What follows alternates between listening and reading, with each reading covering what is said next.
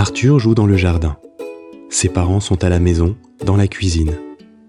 Papa prépare le repas et maman lui raconte sa journée. Maman est professeure et elle a toujours des histoires d'élèves à raconter. Depuis le jardin, Arthur entend papa rire. Elle devait être drôle cette histoire. Dans le coin du jardin, Arthur voit une petite tige qui sort du sol. Il s'approche et voit une toute petite feuille. Il rentre à la maison en courant. Papa, maman, il y a un bâton qui a poussé dans le jardin. Maman sourit. Elle sait très bien que c'est pas un bâton. Ça pousse pas, les bâtons.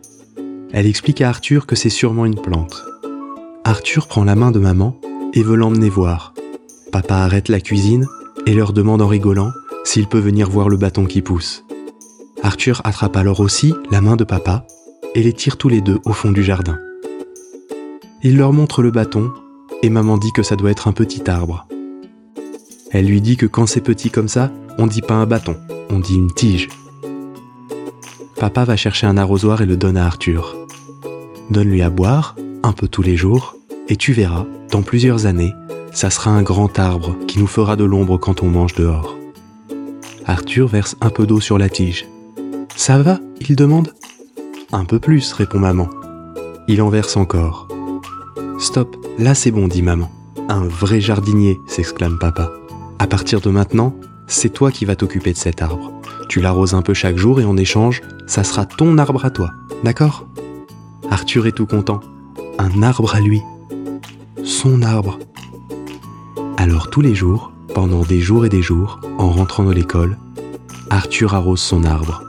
Il imagine bientôt pouvoir grimper dedans, peut-être même y construire une cabane. La feuille a grandi, il y a même une deuxième qui est apparue. Mais la tige fait toujours la même taille. Il pousse pas très vite quand même, pense Arthur. Alors, il va demander à papa et maman. Pourquoi mon arbre il grandit pas? Maman lui explique que c'est long pour pousser un arbre. Que les plus grands arbres sont plus vieux que papy et mamie. Arthur est un peu déçu. Il devra attendre longtemps pour sa cabane.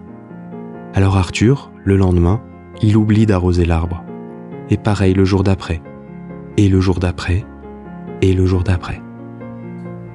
Un jour, Arthur regarde là où il y avait une simple tige avec deux feuilles avant.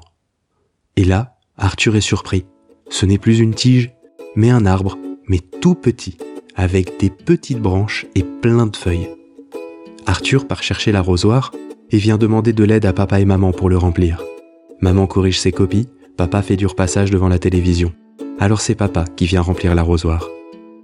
Oh là là, il a bien grandi ton arbre Arthur. C'est parce que tu l'as arrosé, tu penses? Arthur baisse la tête et dit tout gêné. Non, j'ai oublié de l'arroser plein de fois. Papa lui pose la main sur l'épaule et lui dit que c'est pas grave, mais que là, avec toutes les feuilles et l'été qui arrive, l'arbre va avoir besoin d'eau vraiment tous les jours. Alors Arthur, cette fois, n'oublie plus d'arroser l'arbre pendant tout l'été. C'est déjà la rentrée des classes maintenant. Arthur va arroser son arbre et là, il voit plein de feuilles par terre. Il regarde les autres feuilles et voit que certaines n'ont plus le joli vert de cet été. Papa, maman, mon arbre est malade, il a des couleurs bizarres et il a perdu plein de feuilles.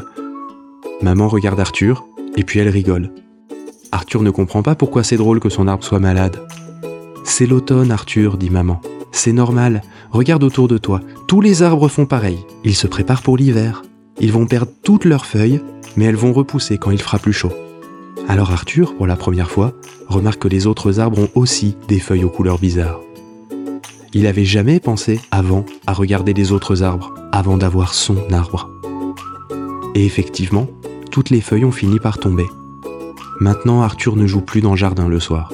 Il fait trop froid et il fait nuit de plus en plus tôt. On met des pulls, puis les anoraks, puis le bonnet, puis on enlève le bonnet, on enlève les anoraks et puis on enlève les pulls.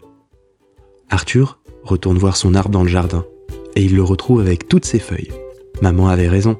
Arthur recommence à arroser son arbre tous les soirs jusqu'à ce qu'il perde ses feuilles à nouveau et quand il a de nouveau ses feuilles, il recommence à l'arroser. Arthur a grandi, et son arbre aussi. L'arbre est bien plus grand qu'Arthur maintenant. Il doit être aussi grand que papa. Papa lui apprend à tailler les petits bouts de branches pendant l'automne. C'est comme si son arbre allait chez le coiffeur. Couper un peu, mais pas trop court. et il faut faire attention avec le sécateur, jamais sans papa. Arthur est un grand maintenant. Il fait ses études dans une autre ville, alors il ne vit plus chez papa et maman. Il vient passer les vacances à la maison avec son amoureuse.